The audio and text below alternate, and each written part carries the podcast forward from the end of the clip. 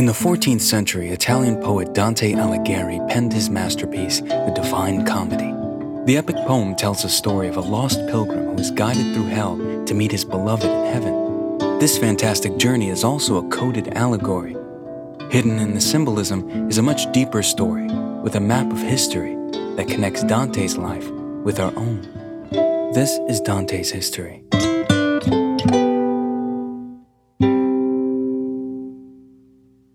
Inferno, Canto 15. Know them and sum, that all of them were clerks, and men of letters great, and of great fame, in the world tainted with the selfsame sin. To sum up the poem so far, poet and pilgrim Dante Alighieri is on a spiritual pilgrimage. Guided by the ancient Roman poet Virgil, he has traveled nearly seven of the nine rings of the Inferno, a realm where damned souls are eternally trapped in destructive cycles. They first passed through the area of the passive sinners and encountered souls whose lack of self control led them to harm others or themselves. But now they are in the area of the active sinners, in the seventh circle, which is reserved for those who are willfully violent. They met tyrants, those violent against others, and suicides, those violent against themselves. In the last canto, they came upon the edge of the third ring, for those who were violent against God, nature, and order. They encountered a desert of flaming sand that they could not pass, and met a big warrior with a bigger ego who was famous for openly challenging the gods before being struck by lightning. Virgil told Dante about the bloody origins of the rivers of hell, and they used one such stream to help them cross the burning sands.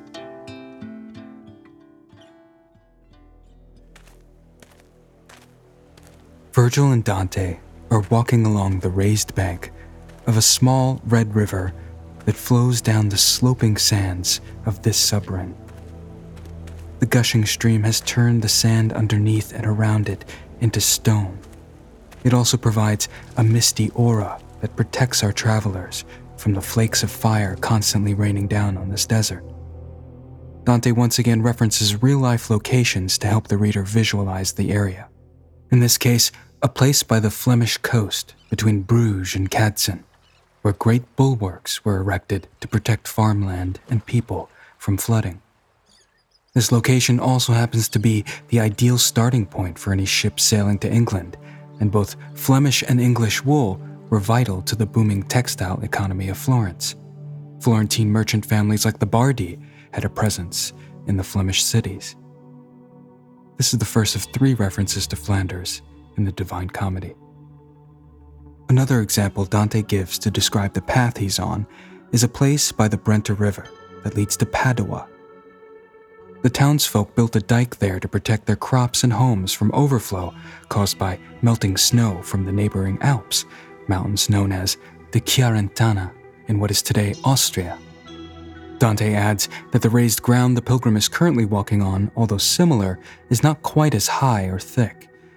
They're not more than a person's length above the flaming sand, as we will soon see. The pilgrim notes that they are so far away from the forest of the suicides that he doubts he would be able to find his way back if he tried. Here is where they come upon the next group of sinners. When we a company of souls encountered, who came beside the dyke, and everyone gazed at us, as at evening we are wont to eye each other under a new moon, and so towards us sharpened their brows as an old tailor at the needle's eye. This group of souls eye our travelers like passing strangers in the night. Not to use the word tailor specifically, to say the pilgrim felt like he was being sized up. One of the souls recognizes Dante and grabs the hem of the pilgrim's garment. He cries out, What a marvel! It's interesting to note the mention of Dante's garment and the use of the tailor simile here. These may or may not be more references to the textile industry, but in any case, Dante's garment will be mentioned again in the next canto for being distinctly Florentine. Like the rest of his group, this damned soul has a scorched and blackened face. But that doesn't stop the pilgrim from recognizing him. Dante bows down to ask if he is indeed Sir Brunetto. The soul confirms it is Brunetto Latini, a renowned philosopher, politician, and fellow Florentine citizen. Latini had a lot in common with Dante. He was a Guelph, the political party in medieval Italy who opposed the German emperors. He was a writer, heavily involved with politics, and he was also exiled from Florence. Like Dante, Brunetto was away from the city when his political enemies took over, following the bloody Battle of Montaperti in 1260, five years before Dante was born. Dante would eventually help the Guelphs reclaim the city in 1289 at the Battle of Campaldino. Latini was known as a master of rhetoric who taught Florentines how to speak persuasively. The pilgrim refers to him respectfully because Dante was a student and admirer of Latini's work, which is why it's somewhat puzzling that he would put his teacher in the Inferno among those who were violent against nature. There are many explanations for this. One commentator made the case that Dante simply didn't like the fact that Latini wrote his greatest work, Tesoro, or The Treasure, in French and not Italian. So he put him here among the blasphemers Latini defended this decision in life by noting that it was written while he was in France, and French just sounded better. We'll get back to this topic of why Dante feels so strongly about his Florentine language. A common but unlikely explanation is that Dante is accusing Brunetto and others here of being homosexuals, since Sodom is mentioned back in Canto 11. Some point to the abuse often found between older mentors and young male pupils but there's no evidence to back up these claims. The confusion here might have to do with the interpretation of the sin of Sodom. Because of a correlation made by Aristotle between making money from money and unnatural breeding, it was common to depict moneylenders as sodomites, which is why the usurers are also found in this circle. Usury, as a reminder, is the act of lending money at interest. During Dante's time, this insult was used to denote someone who is generally deceptive, abusive, or uncharitable. This other definition of sodomy still exists today. We use it to describe the intent of scammers or the IRS who seek to screw you over or take advantage of you. The act of turning other humans into prey is considered bestial and a violation of natural law. For more about this and the condemnation of the predatory lending practices of the usurers also found here, refer back to Canto 11. We won't get to actually meet the usurers until Canto 17, when we glimpse them in the shadow of the beast of fraud. And for more information on the historical confusion between sex and debt in Christianity, I also recommend Professor Michael Hudson's book, And Forgive Them Their Debts which makes the compelling case that the Bible is preoccupied with the topic of debt, not sin. The most fitting explanation for Latini's presence here, given the evidence and the overall context of this poem, is that Dante has a problem with Latini's personal priorities. Latini supposedly cared more about his reputation than he did his position as a notary. He's believed to have once made a small clerical error and rather than own up to it or correct it, he blamed others and feigned ignorance, which ultimately led to his exile. Dante may also be at odds politically with Latini for supporting the papacy over the empire. In Dante's eyes, this could have been akin to dooming the city to chaos. Latini says he will walk with Dante, even though it is in the opposite direction he and his group are headed. The pilgrim offers to sit with Latini if his guide allows, but Latini declines and notes that if he stops moving even for a moment, he will be forced to lie still in the sand and let the fire rain down upon him for a hundred years. He opts to rejoin his lamenting group shortly, then walk along with Dante, with whom he is at skirt level. The pilgrim dares not to leave his elevated path for fear of getting burned, so he must bow down to speak to Latini. This is Dante setting the tone for the exchange. Though he is on an elevated path, he still shows reverence and respect for Latini. The teacher's first question to the pilgrim is about his fortune. What twist of fate brought Dante here, and who's that leading him? The pilgrim's response is a great summary of the journey's beginnings. Up there above us in the life serene, I answered him. I lost me in a valley, however yet my age had been completed. But yestermorn I turned my back upon it.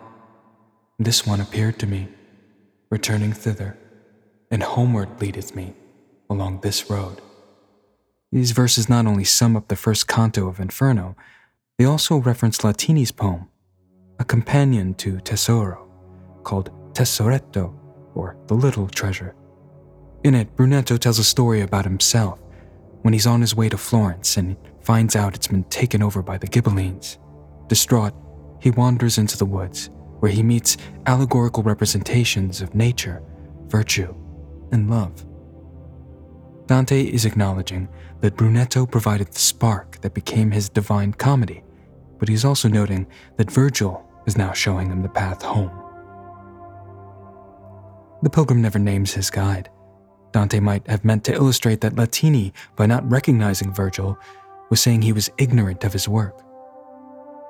The key difference here is that Latini was a supporter of the papacy, and Virgil represents Dante's new belief that the chaotic Republic of Florence should be managed by the necessary evil that is the empire.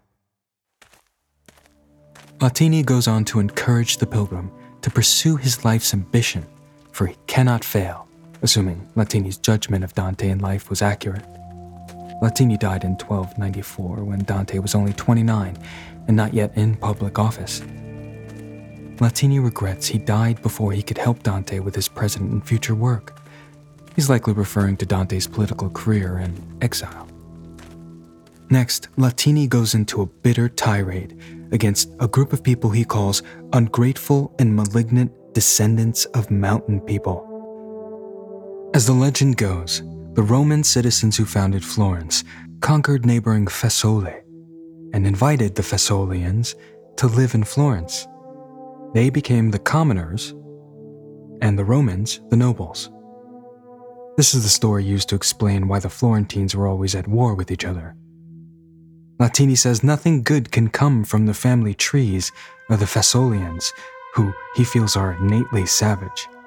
He compares Dante, a descendant of the Romans, to the fruit of a better tree, and warns that these savage people will make the pilgrim their enemy for his good deeds. This appears to be another prophecy about Dante's exile, similar to the one told him in Canto 10 by Farinata, who, by the way, led the charge against Latini and the Guelphs in 1260 at Montaperti. Latini speaks of an old rumor about the Florentines being blind, greedy, envious, and proud, and suggests that Dante cleanse himself of their customs. We know by the original title of this poem, the comedy of Dante Alighieri, Florentine by birth, not by custom, that the poet has already shed the customs of his town. But the rumor has some commentators puzzled. One suggestion is a story about columns made of crystal laden rock given to the Florentines by their neighbors in Pisa. The columns were covered in a fabric, so the Florentines didn't realize they contained cracks. These cracked columns can still be seen today as part of the baptistry of St. Giovanni in Florence. The idea is that the Florentines were scammed for not paying close enough attention. Another explanation is the account of how Totila, king of the Ostrogoths, tricked the Florentines into letting him invade the city. And when Totila realized he could not take it by siege, he tried to devise ways to take it by deception, by flattery, and by treachery. Totila desisted from laying waste the surrounding countryside and sent word to the Florentines that he wanted to be their friend promising and showing great affection for them. The incautious Florentines, and thus they have been proverbially called blind, believed his false flattery and vain promises. They opened their gates to him and allowed him and his army to enter the city. Latini warns that both parties, the blacks who represent the nobility and the whites who represent the commoners, will be hungry for Dante's fortune like goats for grass. This fortune is understood to be Dante's work as a poet and public servant, and the influence he had on politics and the people. But as we know, Dante was exiled by the black nobility for opposing Prince Charles of Valois, and his assets were seized.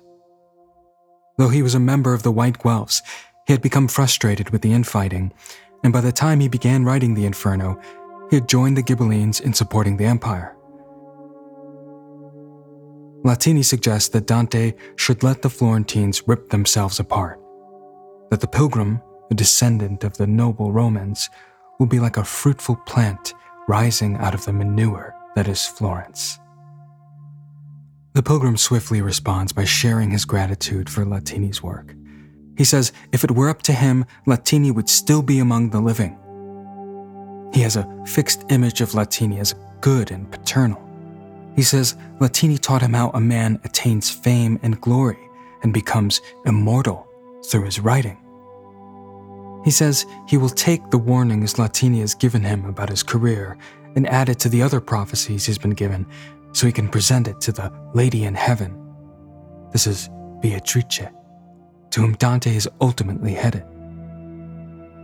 Of Dante's fortune, the pilgrim admits, assuming his conscience is clear, he's ready for whatever adversities fortune may bring.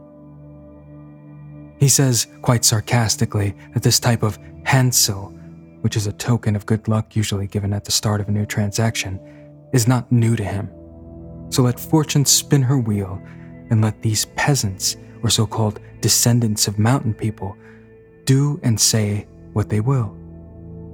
Virgil, who has been walking ahead of them, responds to this with his only line in the canto.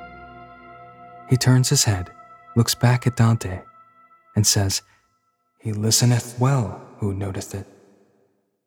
The pilgrim remembers the advice Virgil gave him after he received Farinata's prophecy in Canto 10 that Beatrice will help Dante sort out the information he's been given. This could also be a reference to Virgil's Aeneid in a verse that reads, All fortune is to be overcome by bearing it. The pilgrim then turns his attention back to Latini to ask him about the other members of his group. What other famous sinners are punished here? Brunetto replies that there are some worth noting, but too many to name in such a short time. Latini says that they were all clerks, men of letters and great fame, and they all suffered the same sin. He mentions Priscian, a 6th century Latin grammarian, whose influential work Institutiones Grammatica dives deeply into the nature of Latin, everything from vowel sounds to inflection and syntax. By the 14th century, classical Latin was mostly used by clerks or other members of the church, almost exclusively in Northern Europe, in places like Germany and England. Italy and much of the Mediterranean were using a vernacular version known as Vulgar Latin, a sort of street language that was much more suitable for merchants and travelers because it was easier to communicate with foreigners. Dante was very passionate about the subject of the vulgar tongue. Before he began his work on the Divine Comedy, which was written in the Italian vernacular instead of classical Latin, Dante began an unfinished treatise on the subject called De Vulgari Eloquentia. In it, he explores the nature of rhetoric and power, and why he believed the vulgar tongue was nobler than Latin. I declare that vernacular language is that which we learn without any formal instruction, by imitating our nurses there also exists another kind of language, a one removed from us, which the Romans called grammatica. The Greeks and some, but not all, other peoples also have this secondary kind of language.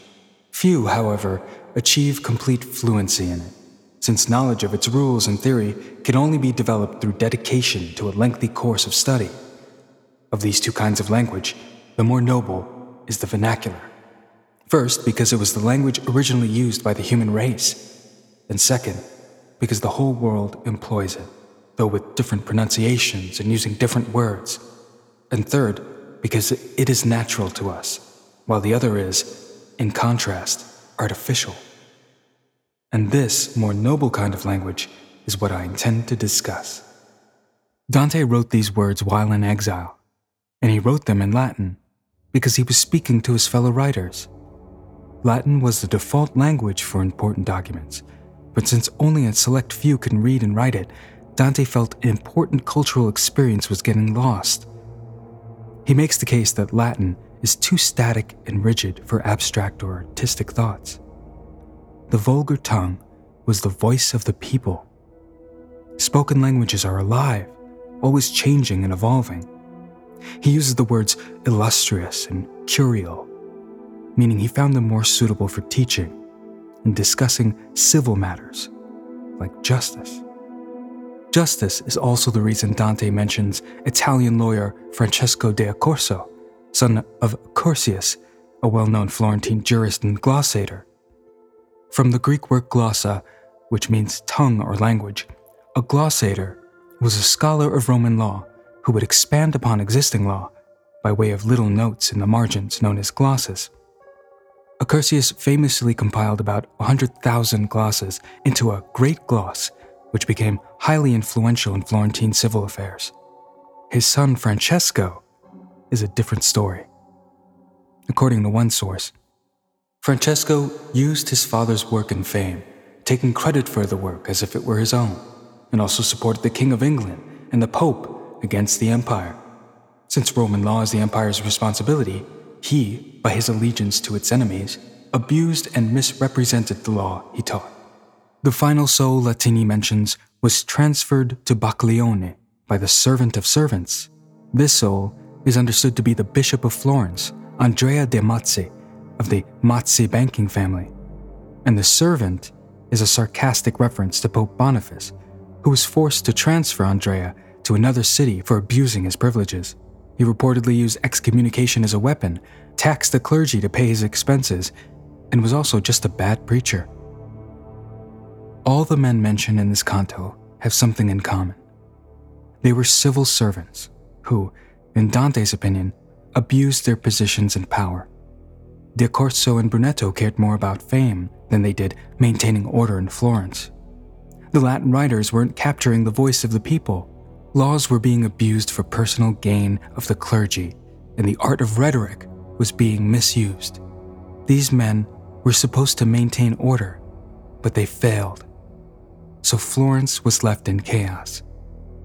And for this, Dante has put them in the circle for those who were violent against nature and order.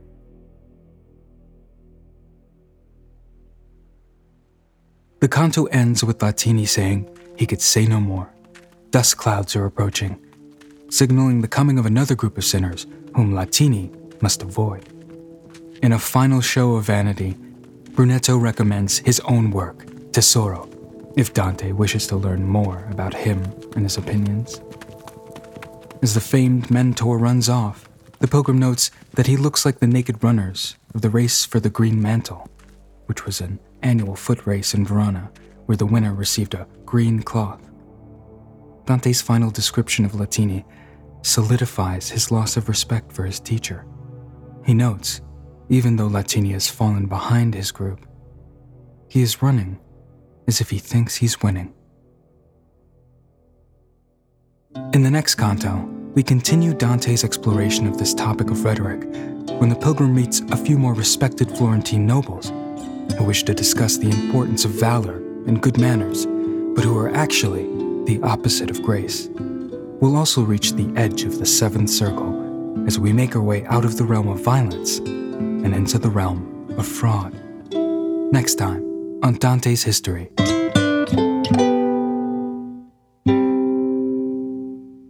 I'd like to take a moment to thank our Patreon supporters Edward, Matthew, and Justin. And thank you to anyone who sent me messages through our website. I hope to produce more episodes of this podcast on a regular basis in the coming months.